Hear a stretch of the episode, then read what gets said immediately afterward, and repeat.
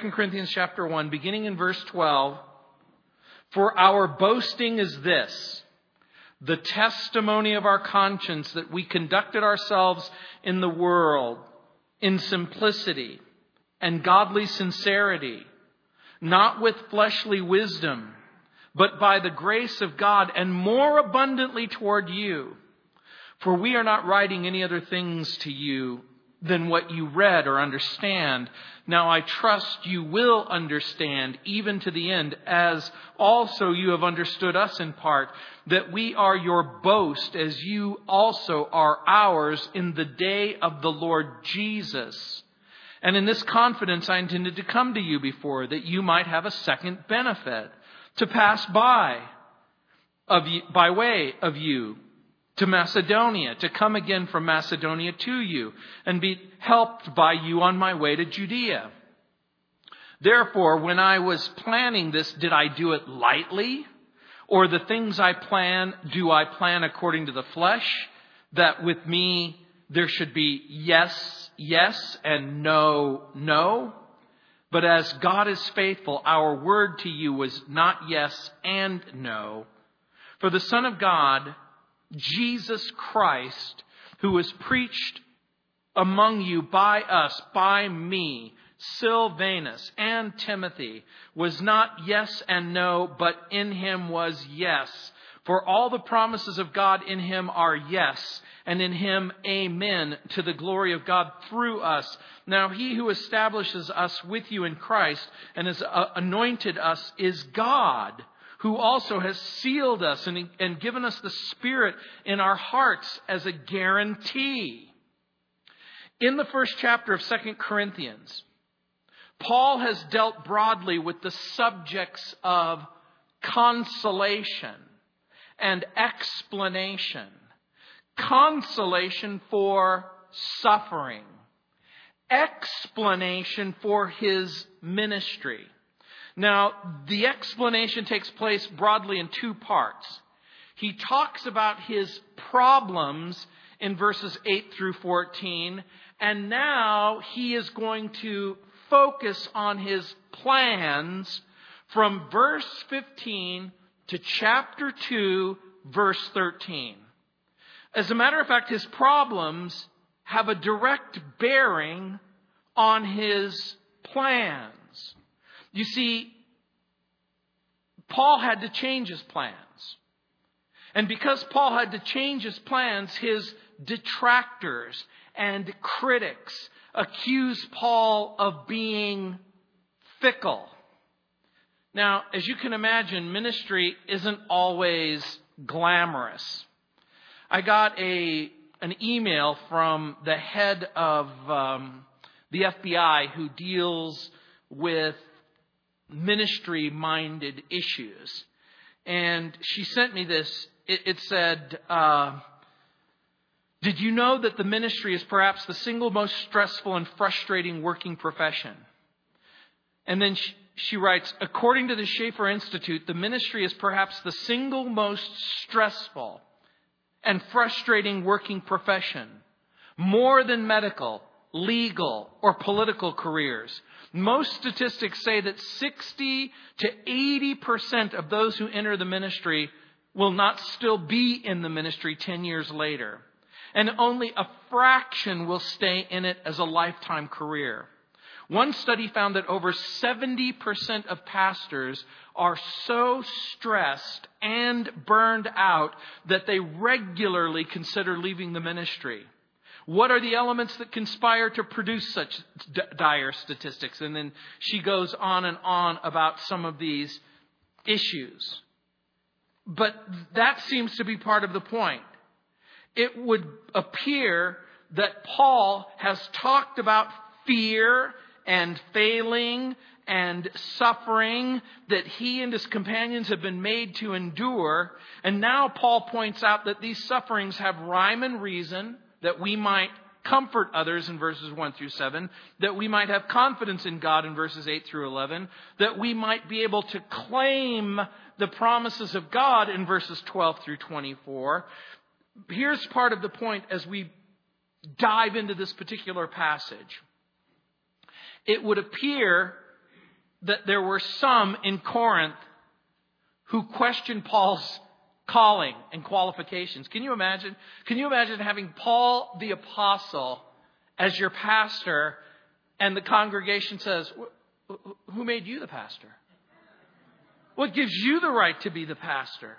What are your qualifications to be the pastor? Now, what are some of the charges? We can glean from the passage. Apparently, Paul is accused of everything from unholy and improper conduct in verse 12, hidden and selfish motives in verse 13. They're, they're, they're, claiming that he's temperamental and indecisive in verse 15. He's inconsistent in his message and his preaching in verse 18. He's weak and shaky in the faith in verse 21. And he's just not anointed for the ministry in verse 21. Ouch. You think this is bad, it's going to get worse. Later in 2 Corinthians, Paul will address the issue of, well, who ordained you? Why don't you have letters of recommendation? It seems to me that you praise yourself in chapter 3, verse 1. In chapter 4, the charges include being faint hearted, lazy, shameful, disgraceful, scandalous behavior, walking around deceiving people, and mishandling the Word of God. In chapter 5, he faces the charges of being insane. In chapter 7, he's accused of wrongdoing, defrauding, and cheating people. In chapter 10, he's accused of walking in the flesh and being a coward and not of Christ. He's accused of having unauthorized authority or exceeding his authority in chapter 12. Paul is accused of not being an apostle, of damaging the church's image, of, of, of channeling money through middlemen. Now, in spite of all these accusations, Few people have suffered like Paul suffered. Few people have been so unjustly and wickedly accused without merit. Few have experienced the spiritual experiences that Paul encountered. And few have had such a thorn of suffering or been as dramatically converted as we read in the New Testament. And so you'll remember in the book of Acts when Paul experiences having a right relationship with God. He comes and he's saved and his heart is broken and his eyes are opened and he's already one of the most hated people in all of the church. And Ananias in the book of Acts is told by the Lord to say to him, Go your way, for he, that is Paul, is a chosen vessel. I've appointed him and anointed him to speak to the Gentiles and to kings. And so Paul begins with his pure conscience in verse 12, his clear writings in verses 13 and 14, his confident and decisive plans in verses 15 through 17, Paul's consistent message and preaching in verses 18 through 20, and then his confirmation of his apostolic calling in verse 22. So let's look again in verse 12 where it says, For our boasting is this the testimony of our conscience that we conducted ourselves in the world in simplicity and godly sincerity, not with fleshly wisdom, but by the grace of God and more abundantly toward you. Paul appeals, first of all, to his accusers by noting his own pure conscience his clear conscience.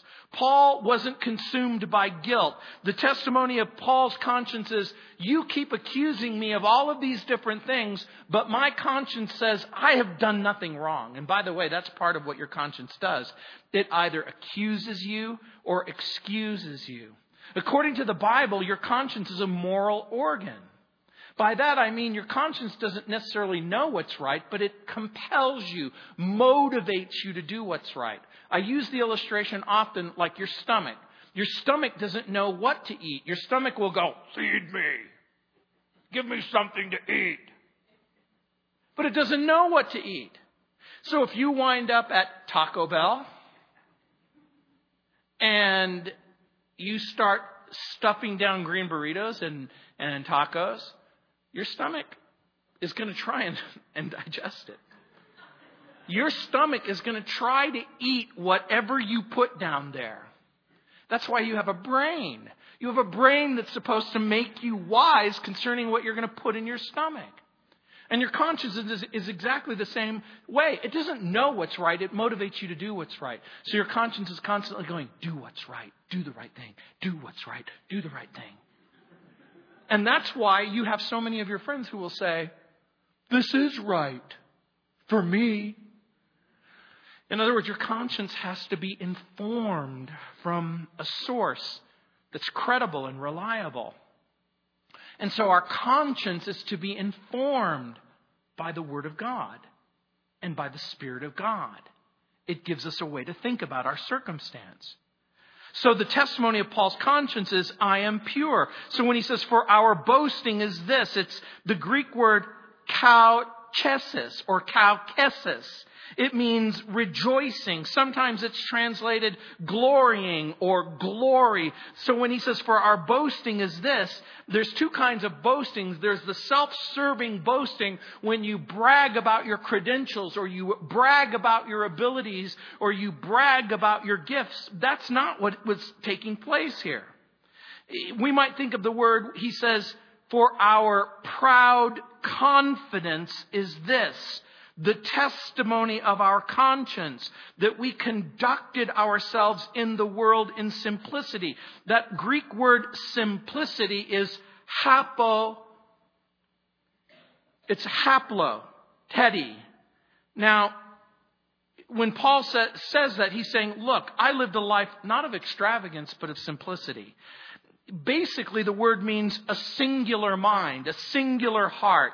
So his statement is look, I wasn't divided. I had a singular focus and a singular mind. It's on the Lordship of Jesus Christ. This becomes an important thing for both of you, for us to understand. What he is saying is, my life is characterized not by duplicity, but, but by the opposite of duplicity or double mindedness. The idea is, I'm not going to be distracted or turned away. It carries with it the, that his focus is on God. It's his focus is on Christ. And it means following the Lord with simplicity and singleness of mind. And so he's saying, so in his conscience, he's saying, I need you to understand something. My focus has always been on Christ. My singular commitment is to the Lordship of Jesus Christ. Now, there are certain manuscripts. There's a fifth century manuscript. Most of the Latin manuscripts um, have this word simplicity. But there's several other manuscripts from the fourth century, Vaticanus, Sinaiticus, they translate this word hagiotetai. That is a word for holiness. So there is some statements for some people that they go, is Paul talking about simplicity or is he talking about holiness? Whether he's talking about simplicity or whether he's talking about holiness, he's talking about being freed from the filth and the uncleanness of duplicity. And so basically, he's making an argument. I lived in the world in simplicity, godly sincerity or holiness, not with fleshly wisdom. And so when he says, not with fleshly wisdom, and godly sincerity, it carries with it, again, the idea of holiness, the idea of purity. In the ancient world, it meant I conducted myself in an unadulterated, unstained, untainted fashion. We have a word, unadulterated, it, it, or unstained, original. That's part of the point that he's making. It carries with it the idea that his life, his ministry, has been under the glaring lights of, this, of the light of day, so that every aspect of his ministry could be evaluated. Later, Paul will write in chapter 11 verse 3 of 2 Corinthians. But I fear lest by any means, as the serpent beguiled Eve through his subtlety, so your minds should be tempted or corrupted from the simplicity that is in Christ. And so he's basically saying, I'm not living in such a way where I've compounded my life with all kinds of extraneous stuff. As a matter of fact, in the next chapter, chapter 2, verse 17, if you just turn the page and you read, it says, For we are not as so many peddling the word of God, but as of sincerity. But as from God, we speak in the sight of God and Christ. Here's what he's basically saying The Lord watches, the Lord sees, the Lord knows, the Lord knows my heart.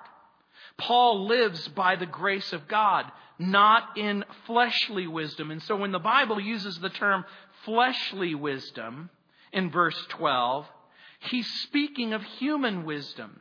He's speaking of human opinion. In, in other words, that which in its origin originates in the fallen mind of man, in the fallen heart of man. Does Paul say we should despise reason? No. Is Paul saying that somehow what we say and do should contradict reality? No. Does this mean that Paul despises reason? No. What Paul despises is fallen human reason and opinion that pits itself against the wisdom of God, against the truth of God, against the gospel of God. Paul is in effect appealing to the mind of God and the mind of Christ. He is in effect saying, no, the thing that has informed my thinking and my reasoning on these issues is the mind of Christ. The, the, the reality that Jesus changes us from the inside out. Christ gives us the ability to discipline our mind, discipline our appetites, discipline our bodies, discipline our pleasures.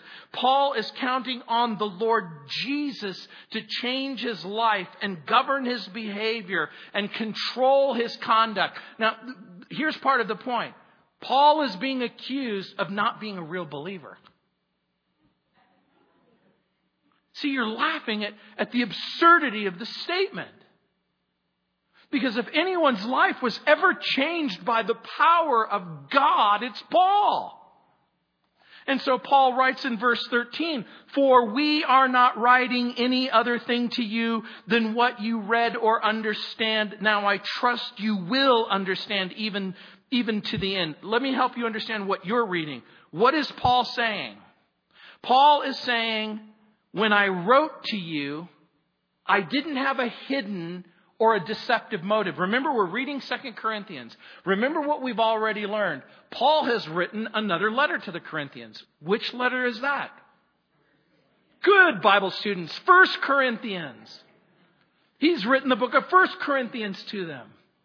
We also have strong suspicions that he wrote yet a second letter that isn't included in the Bible and that has been lost.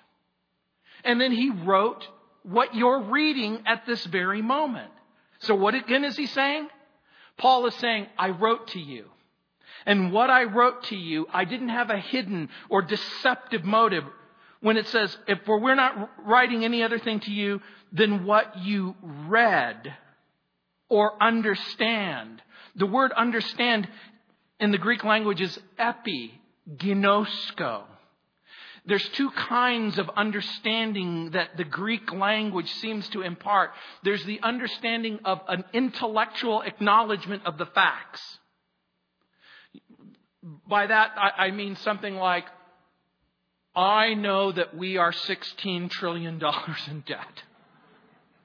Okay, you can intellectually say, okay, I know that I that we are 16 trillion dollars in debt as a country. Let me put it even more personal.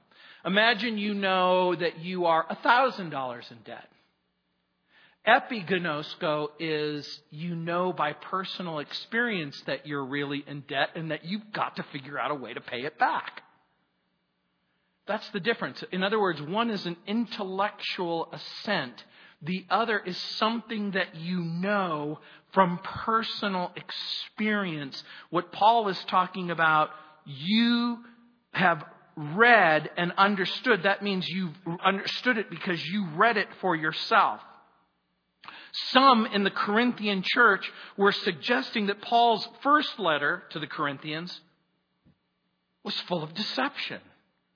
That Paul wrote about things that he didn't really believe or that he himself would never really walk or, or, or, embrace. Remember in 1 Corinthians how Paul talked about the wilderness experiences. He talked about spiritual gifts. Remember the huge chapter in chapter 13. Though I speak with the tongue of men and of angels but have not love, I've become sounding brass or a clanging cymbal. One of the great documents of all of human literature, the great love passage in the Corinthians are saying, he didn't really mean that. And your life doesn't really reflect that. Paul, they're, they're accusing him that he didn't practice what he preached. I think that what Paul is doing in verse 13 is he's defending his writings. Paul is in effect saying, Look, you read what I wrote to you. You don't have any need to read between the lines. There's no subtle message. There's no hidden meaning. Everything is clear and on the surface for everyone to understand. I was reading a, a, statement today. Preparing an expository message is like walking through a riverbed looking for gems. Some gems lie in plain sight. Others are exposed only with careful and persistent effort. In a carefully selected text, some of the most profound truths are just below the surface and require careful search, but the results are always worth the effort. And then he quotes Haddon Robinson in, in his book, Biblical Preaching, where Haddon Robinson says, I have six faithful friends. They taught me all I knew. Their names are how and what and why, when and where and who. I love that. Because some things you really do have to dig deep in order to get the answer. But Paul here is basically saying, I'm not trying to trick you. I'm not trying to say one thing and mean another. I'm not trying to motivate you to know and love Jesus and live for Jesus. And I myself refuse to know him and love him and live for him. Paul also wants them to acknowledge what they acknowledged in the past. That is his authority, his sincerity, his honesty, his fair dealings with them.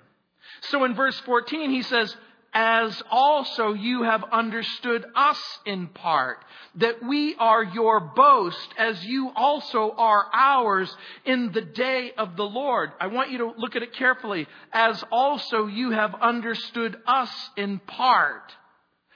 I think that what Paul is saying is, in some way in the past, you acknowledged us in part. In other words, did everyone in Corinth question his authority, his sincerity, his honesty, his fair dealings. That can't be because so many people got saved. They heard the gospel. They responded to the gospel. Their hearts were changed. Their lives were changed. Their everything changed because of the ministry that Paul had brought to them.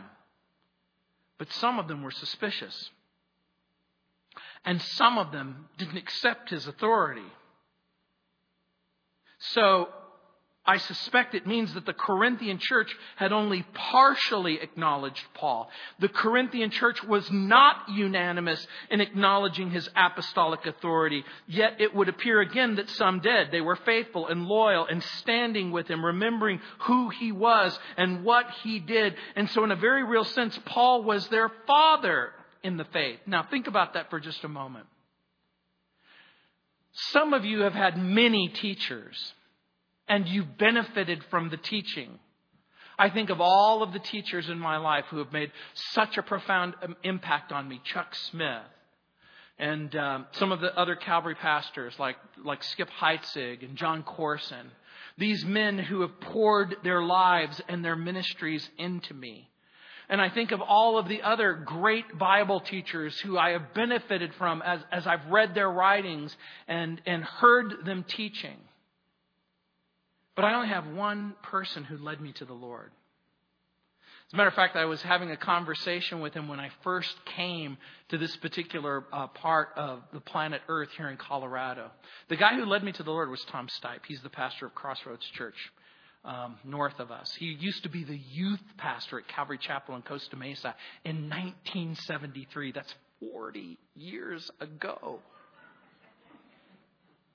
And I remember when I came here 20 years ago, and I said, Tom, I, I know that you don't necessarily know me from Adam, but I just want you to know that on March 3rd, 1973, you were preaching. You were preaching from John 11, and I remember the passage like it was yesterday. I remember what you said. I remember how God used you and how the Holy Spirit spoke to the circumstances of my, my heart, my sin, my sinfulness, and how I needed a Savior. And that night, I received Jesus as my Lord and Savior. And I said, just like Paul wrote in Corinthians, that you've had many teachers, but you've only had one Father. And I said, I am so grateful to God how God used you in my life to bring a message of hope, to proclaim the gospel, and that God used you as a mouthpiece so that I could hear and respond to the gospel. This is part of what Paul is saying here. I know that I came to you and I know that I spoke to you and I know that so many of you responded. You understood about the gospel. That's what he means when he says that we are your boast as you also are ours in the day of the Lord. Paul is remembering that he pointed them to Jesus. In a very real sense, he's their father in the faith. And so, because he's their father in the faith, this gives him this profound sense of rejoicing. The believers he had helped lead to Christ and grow in faith would be his crown of rejoicing in the day of the Lord Jesus Christ. What day is that? Look what it says in verse 14. In the day of the Lord Jesus. What day is that? Some people call it Judgment Day. Some people call it the final day. Some people call it the day of reckoning. Is there going to be a day when everything that we've said and everything that we've done here is over with? There is.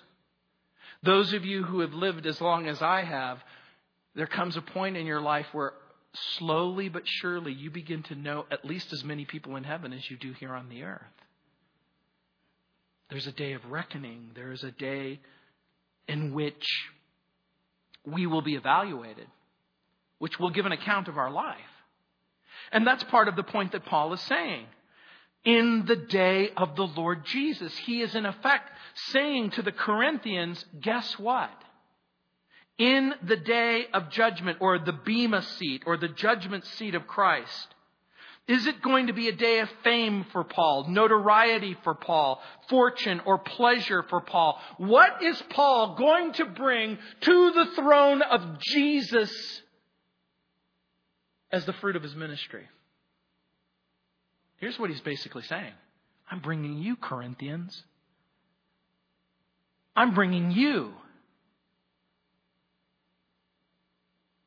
That's what the minister hopes to do. The minister hopes to bring the people whose lives have been changed, whose hearts have been touched, who grow in grace and in the knowledge of the truth. So Paul is in effect saying, guess what? I'm ready to face the day of judgment, and guess what else I'm ready to do? I'm ready to present you as the meaning and the purpose and the value of my ministry. By the way, are we beneficiaries of his apostolic ministry? Does his influence continue even tonight? Even tonight, as we read what he wrote so long ago, are we beneficiaries? Yeah, the answer is yes. We're receiving from Paul at this very moment. So in verses 12 through 14, Paul is reminding the Corinthians that he's always been straightforward in his dealings with them. Paul has this assurance And that's the truth. Paul was holy. Paul was transparent, not duplicitous. There's no pretense in his ministry. There's no sham. He's not presenting his own opinion. He's presenting the wisdom of God. So Paul acts with the undeserved gifts and abilities that have been given to him by God. He's basically saying, everything that God has given to me, I'm giving to you. So, it prompts a question What are you going to present to God on the day of judgment? What is it that you will bring to Jesus on the day when Jesus says to you, it's time to give an account for your life. It, it's time for you to tell me what is it that you have brought here to me that will last forever. And I think you know that the only thing that really matters, the only thing that has real value, the only thing that is going to have any real meaning is all that you've said and all that you've done for Jesus the life that you've lived for Jesus, the ministry that you've embraced for Jesus, those moments that you have allowed your life to be governed by Jesus, directed by Jesus, guided by Jesus. And so Paul gives his confident and decisive plans. Look at verse 15. And in this confidence I intended to come to you before, that you might have a second benefit. Here and in this confidence, and benefit, Paul writes that he wanted to visit the Corinthian Christians for another benefit or a second benefit. By the way, the word translated benefit is interesting. It's the Greek word charis. Odd, isn't it, that it should be translated benefit because often in the New Testament it's translated grace. The literal meaning is a second grace, but it can be translated that you might twice receive a blessing. The NIV translates this that you might benefit twice. Arndt and Gingrich, the Greek scholars say that you might have a second proof of my goodwill. Some have suggested double blessing. I think that the American Standard captures the meaning of the text when it says, and in this confidence I was minded to come first unto you that you might have a second benefit. In other words, the confidence is a reference to the acknowledgement that Paul is a true apostle of Jesus, that he is sincere, that he has earned their trust, he has earned their esteem, he has earned their affection. And so when he talks about a second benefit, I think what he means is so that you can be blessed coming and going. In other words, part of his plan was I meant to come to you once so that you would be blessed once, and then I meant to come to you again so that you would be blessed twice. Now, some of you might be thinking, really? Paul is actually writing this?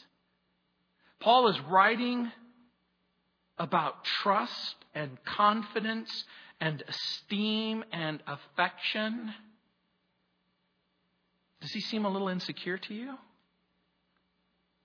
What if I told you that most pastors really are insecure? They're insecure in their calling and their gifting.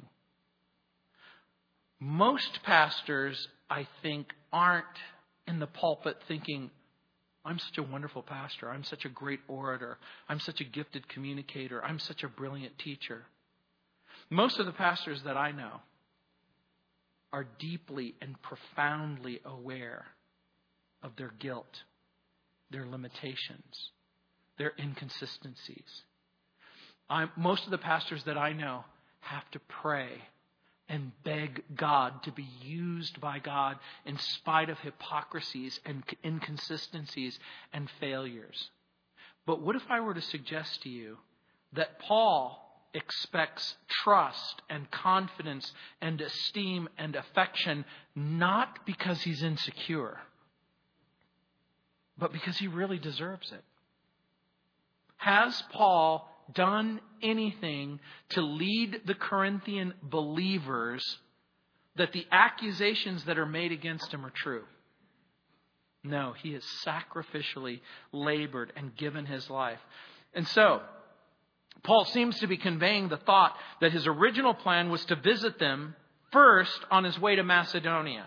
According to this plan, Paul would have two visits. First, on his journey into Macedonia, and then on his return to Macedonia. And so the idea is the Corinthian are going to benefit from him coming, and they're going to benefit from him going.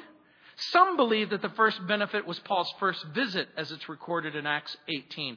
That the second benefit would be his arrival under the circumstances that he's talking about it right now. Whichever one happens to be correct, the net effect is Paul's statement saying, I'm not looking for reasons to make your life miserable. I'm looking for reasons to make your life hopeful. I'm looking for reasons to encourage you and not discourage you. I'm looking for reasons for you to trust Jesus and not not trust yourself. I'm looking for reasons for you to experience hope and grace and mercy, not guilt and condemnation. So in verse 16, when he says, to pass by way of you to Macedonia, to come again from Macedonia to you, and be helped by you on my way to Judea, when he's talking about going to them from Macedonia and then be helped by you on my way to Judea, it was his deep desire to take up an offering. Not for himself. It wasn't some sort of scam. It wasn't a passing of the plate or the hat. It wasn't Paul going, now I want you to give me your best seed faith offering. I want you to experience the benefits and the glories. And if you'll give me one denarius, then God will give you back a hundred. That's nonsense. That's not what Paul was trying to do. Paul was going to take up an offering because there were Christians in Jerusalem who were in pain and poverty, and they were literally hanging on by a thread. And so he wanted the well to do Corinthians to understand the poverty and necessity that was taking place in Jerusalem. You'll remember when Paul spoke to the leaders at Jerusalem that, that, that, that he received instructions to minister to the Gentiles. Only James, the brother of Jesus, said to Paul, We just ask you to do one thing. We, we just hope that as you minister to the Gentiles, that you'll remember the poor. And he said the very thing that, that I was more than happy to do. So, how are we to think about this? William MacDonald tries to make sense of the plan. He writes, The plan then was that when Paul left Ephesus, he would cross over to Achaia. I don't know if you have a map in the back of your Bible, or James, that if we even have the map of Greece, or we can get it later. But if you have a map in your Bible, if you go to modern day Turkey, and you look at where Ephesus is located, Paul was planning to leave Ephesus. He was going to cross over to the southern peninsula, which is called Achaia, where Corinth was located. And then he was going to travel north to Macedonia. And then after having preached in Macedonia, then he was going to backtrack, retrace his steps, go south to Corinth. He hoped that the Corinthian believers, in their generosity, in their grace and their mercy, would help him on his way to Judea. That's what he means when he says to help you and to be helped by you. And then in verse 17, he says, Therefore, when I was planning this, did I do it lightly? Or the things that I plan, do I plan according to the flesh? That with me there should be yes, yes, and no, no? Have you ever heard the expression, the best laid plans of mice and men often go awry. Lord Halifax said, The man who leaves nothing to chance will do few things badly, but he will do very few things. Let me just be blunt. Have you ever planned to do something and your plans didn't turn out? It's really that simple. Have you ever planned to visit your mom, your dad, your brother, your sister, your children? Have you ever planned to go someplace or do something and the plans didn't work out? Did you plan that your life would be the way that it is? Or did you have something else in mind? Did Paul make plans? The answer is yes. Did those plans come to fruition? The answer seems to be no. In other words, Paul went from Ephesus to Troas. When he goes from Ephesus to Troas, he doesn't find Titus, and because he doesn't find Titus, he goes directly to Macedonia, omitting Corinth from his schedule or itinerary, and the people in Corinth are going, Paul's a flake. Paul's a fickle flake. What kind of an apostle says he's going to show up and then he doesn't? What kind of a, a, an apostle says, we plan to do this, and then he reneges on his plan? Some of you might be thinking, Gino, you plan to teach the book of Romans. What are you doing teaching Second Corinthians? You told us it was your plan to teach Romans, and now you're teaching Second Corinthians. Uh, yeah, that is what I planned. But guess what? Sometimes plans change.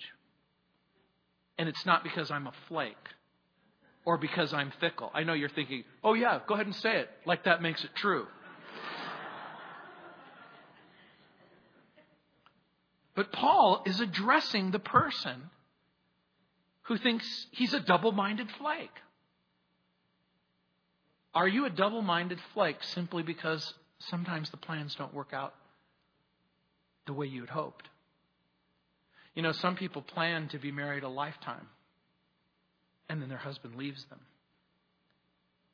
They plan to be married a lifetime, and then plans change.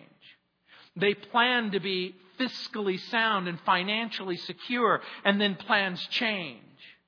You plan to do your best for your family and your children, and then plans change.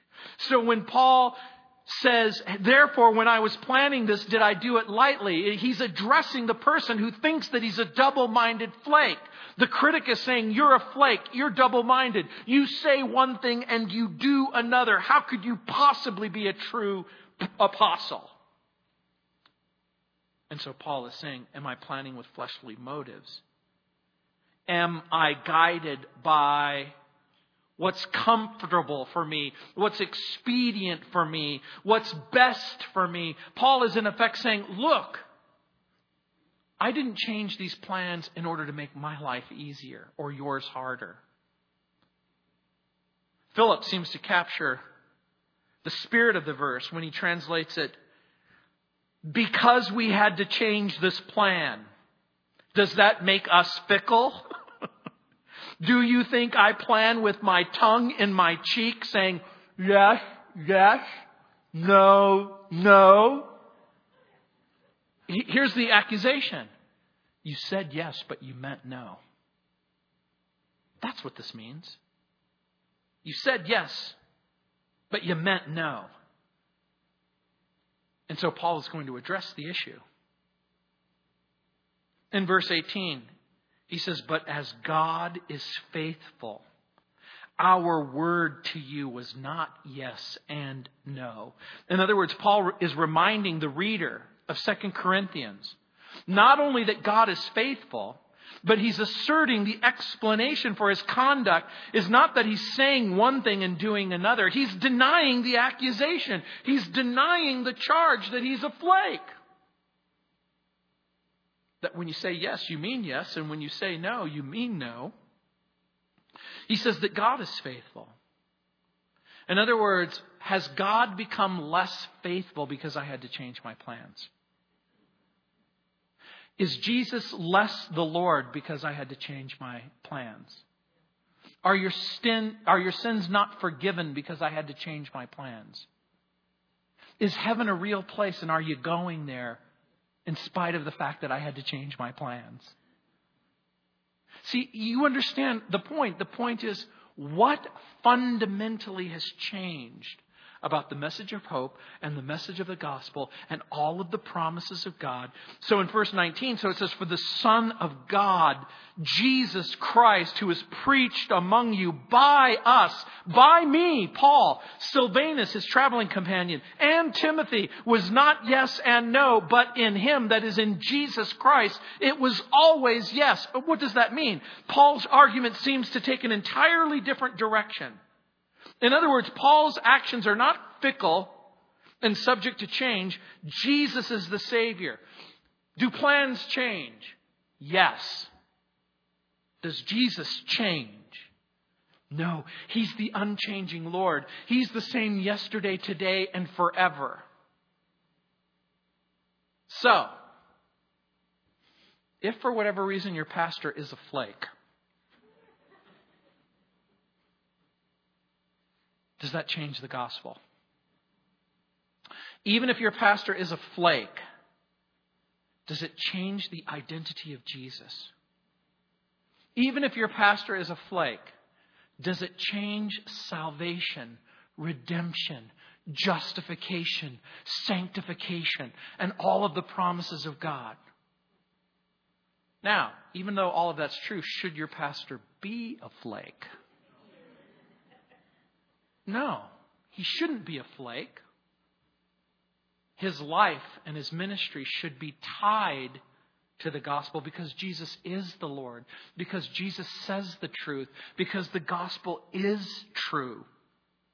Paul's preaching and message isn't unstable, but stable. Remember, there's no shadow or turning in the Lord Jesus Christ. Paul's preaching and message was not unstable, but stable, not changing, but unchanging. Because Paul preached the same thing over and over again. Christ, Him crucified for the remission of sins and the hope of heaven. Now, I want you to understand something. This argument may not seem strong or persuasive to Paul's critics. Okay, Paul, let me get this straight. Gospel's true, Jesus is true, Bible is true, and you're a flake. Paul's argument is look, because the gospel is true and because Jesus is true and because Jesus has changed my mind and my heart and my circumstances, the truth is my life is hidden in Christ and it's not in anyone's best interest for me to be a hypocrite or inconsistent. It may not sound persuasive to Paul's critics, but it does reveal the utter sincerity of Paul, who preaches that Jesus is the Lord. Paul preaches that Jesus is the Lord, and that even though people can make vile accusations against him, even though people might say that he is less than perfect, or let's go even worse, they say he's a hypocrite. They say that he's insincere. They say that he's a flake. But Paul is basically arguing how can I, in a good conscience, preach a faithful God and me be unfaithful to his word? Sadly, are there pastors, are there preachers, are there leaders who can preach a faithful God and be unfaithful to his word? I think that the answer is yes. What about Paul? Is it possible that he's still a hypocrite, insincere, and a flake? Possible, but not probable. Doesn't everything in Paul's life and ministry seem to reflect a person who is deeply devoted to the things of God and Christ? And so in verse 20 it says, For all the promises of God in him, that is in Jesus, are yes and in him, amen, to the glory of God through us. What is Paul saying? Again, the American Standard, I think, captures the meaning of the verse. For how many soever be the promises of God, in him is yea, wherefore also through him is the amen unto the glory of God through us. We might say, Paul is arguing all the promises of God, no matter how many promises there are, if you begin in Genesis and go through Exodus and Leviticus and Numbers and Deuteronomy and you calculate all of the promises in the Old Testament, all of the promises in the book of Psalms, all of the promises in the prophets, all of the promises in all of the Bible, Paul is claiming that all of the promises of God find their fruition and fulfillment in the Lord Jesus Christ. That's what he's saying.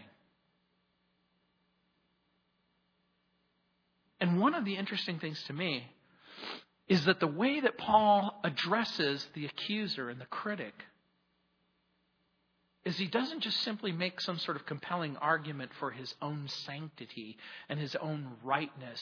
He constantly points people back to Jesus over and over and over again. The Bible is true. The promises of God are true. The person of Jesus is true. The ministry of Jesus is true. That's what Paul means when he says, in and through him, we appropriate and we take everything to ourselves and we can draw this conclusion about Jesus. I can trust Jesus. I can believe Jesus. I can trust Jesus and believe Jesus. Do you understand what Paul is doing? He's saying, look to his critic and accuser, even if you're not willing to trust me, Will you please trust Jesus? Will you trust Him with your life? Will you trust Him for forgiveness? Will you trust Him as your hope? Will you trust Him for your future? Isn't that interesting? Note the words at the very end of the sentence For all the promises of God in Him are yes, and in Him amen. To the glory of God. What are the last two ver- words? Through us. Paul reminds the Corinthians that it was the preaching of Paul, it's the preaching of Silvanus, it's the preaching of Timothy that they're able to claim the promises of God in Christ. Remember, back in those days, not everybody had a book of Genesis, Exodus, Leviticus, Numbers, and Deuteronomy. They couldn't go through the Bible. They, they didn't have it online, on their laptop, on their tablet. They didn't have 26 different translations of the Bible. They had men like Paul and Silvanus and Timothy who would open up the book of Isaiah and Jeremiah and Ezekiel and the book of Psalms. These are men who would tell the story of Jesus. And finally, Matthew's gospel is written. And then Mark's, well, actually, Luke is next. So Matthew writes, Luke writes, Mark writes, John the Apostle writes. The biographies and ministries of Jesus go into circulation.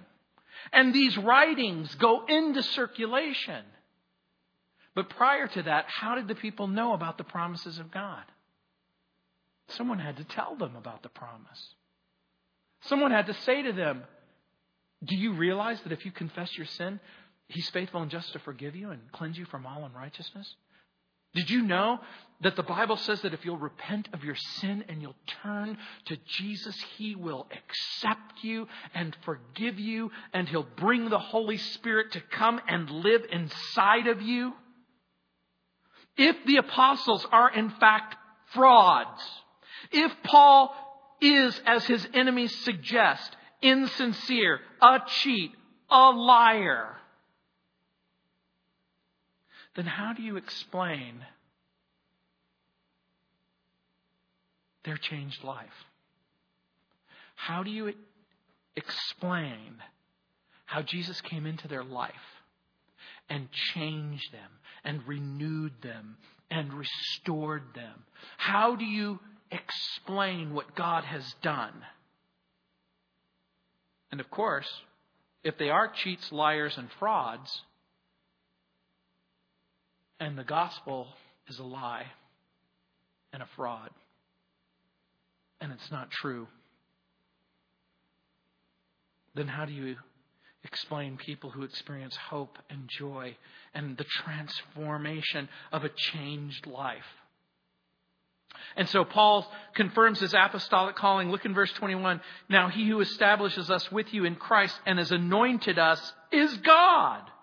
So think carefully. How are we established by faith in Christ? By God, Paul writes. Who places us in Christ? God does. Who anoints us?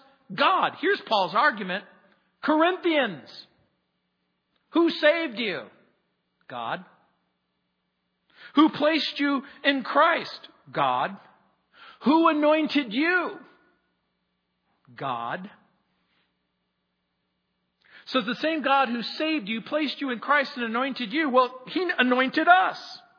We share a common position. We, we share a common glorious anointing. And by the way, when you see the word, and God has anointed us in Christ, I think that the anointing here is a reference to the Holy Spirit.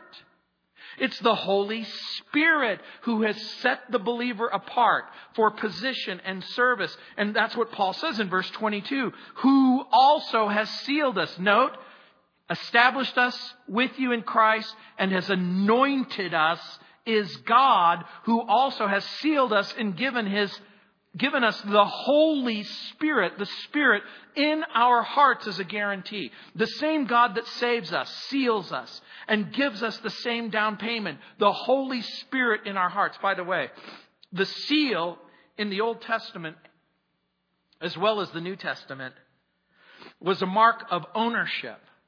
In other words, the Holy Spirit indwelling the believer is the mark of ownership that the believer belongs to God. Now, in the ancient world, a seal had raised letters. They were like a cylinder, and you would roll it on clay, and it would make a deep indentation. Some of you have seen seals. It's on your diploma. If you went to high school or college, there's a seal of the school that's on your uh, on your diploma. It's a raised seal. So people have the seal of the Holy Spirit. People can't tell that we're Christians by some external badge or special clothing, unless, of course, it's a red sweater and a big smile. No, I'm just kidding. It's, that's not the sign of the seal of the Holy Spirit. The Holy Spirit is invisible, right? You can't look around the room and go, wow, I see the Holy Spirit. I, I see the Holy Spirit inside of you. There, there's the Holy Spirit. There he is in, inside of you. No, the evidence of a spirit led life and a spirit filled life. That's the evidence of the presence of the Holy Spirit inside of you. So, what is the spirit filled life?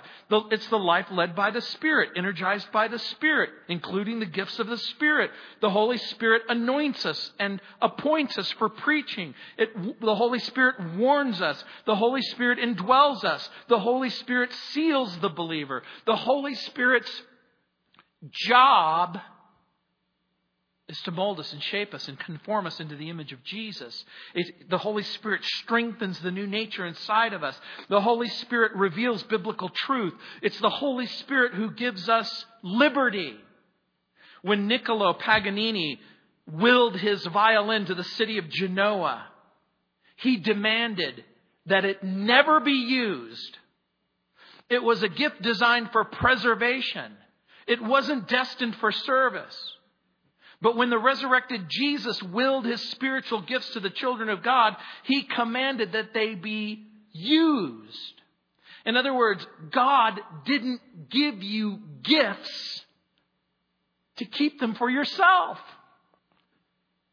but to use them for each other and for Him. And so the word sealed, sphragizo, the, the verb form. Sphragis is the noun. It means a mark or a hallmark. I don't know if you've ever seen silver, but it's, it's stamped with a stamp identifying who made it, where it came from, how old it is.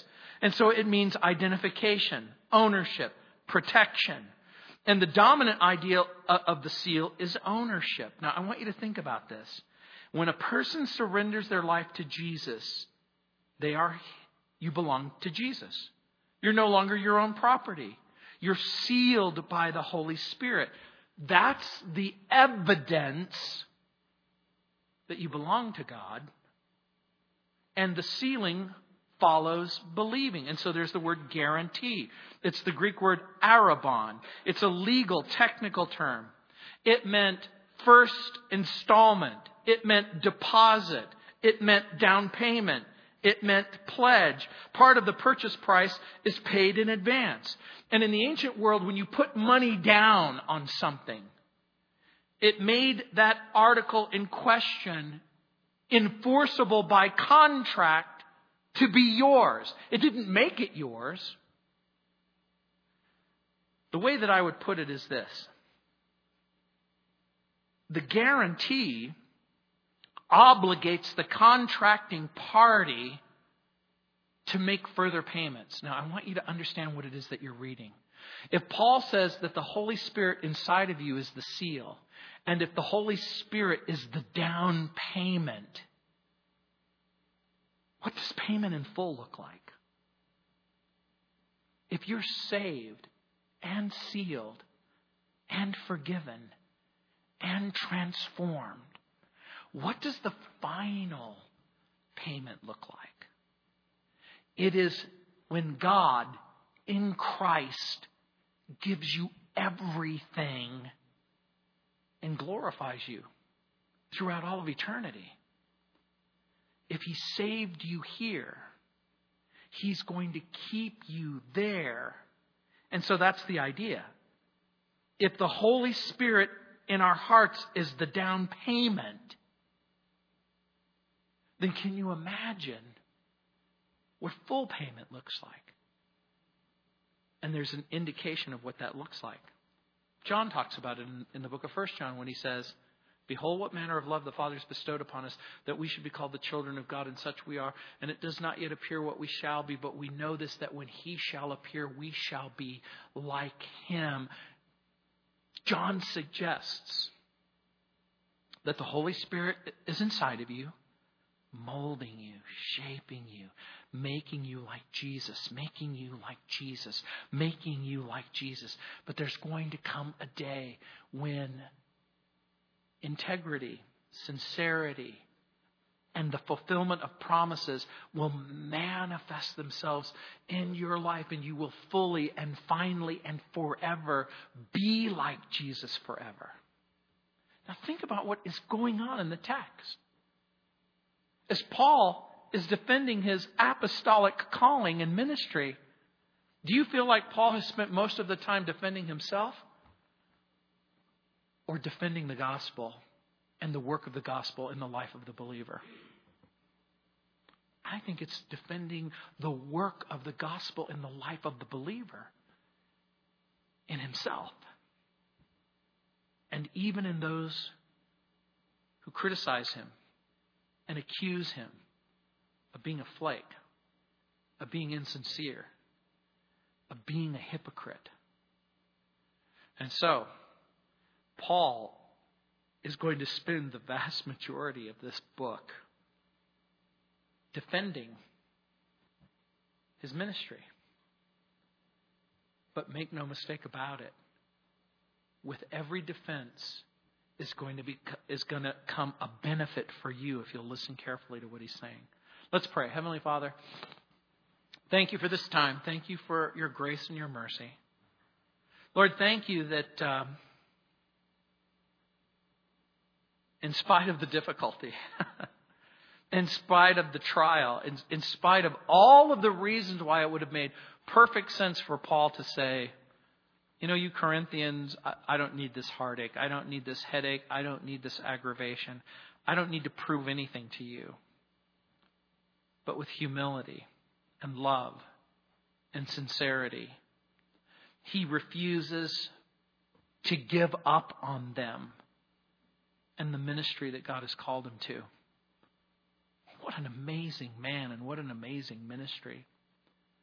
And Lord, we pray that we would take courage, confidence from Paul's example and from Paul's words, that we would be faithful men and women, that we would be faithful to all of the ministry that's been entrusted to us, knowing that there is going to come a time when we will give an account of the stewardship that's been entrusted to us.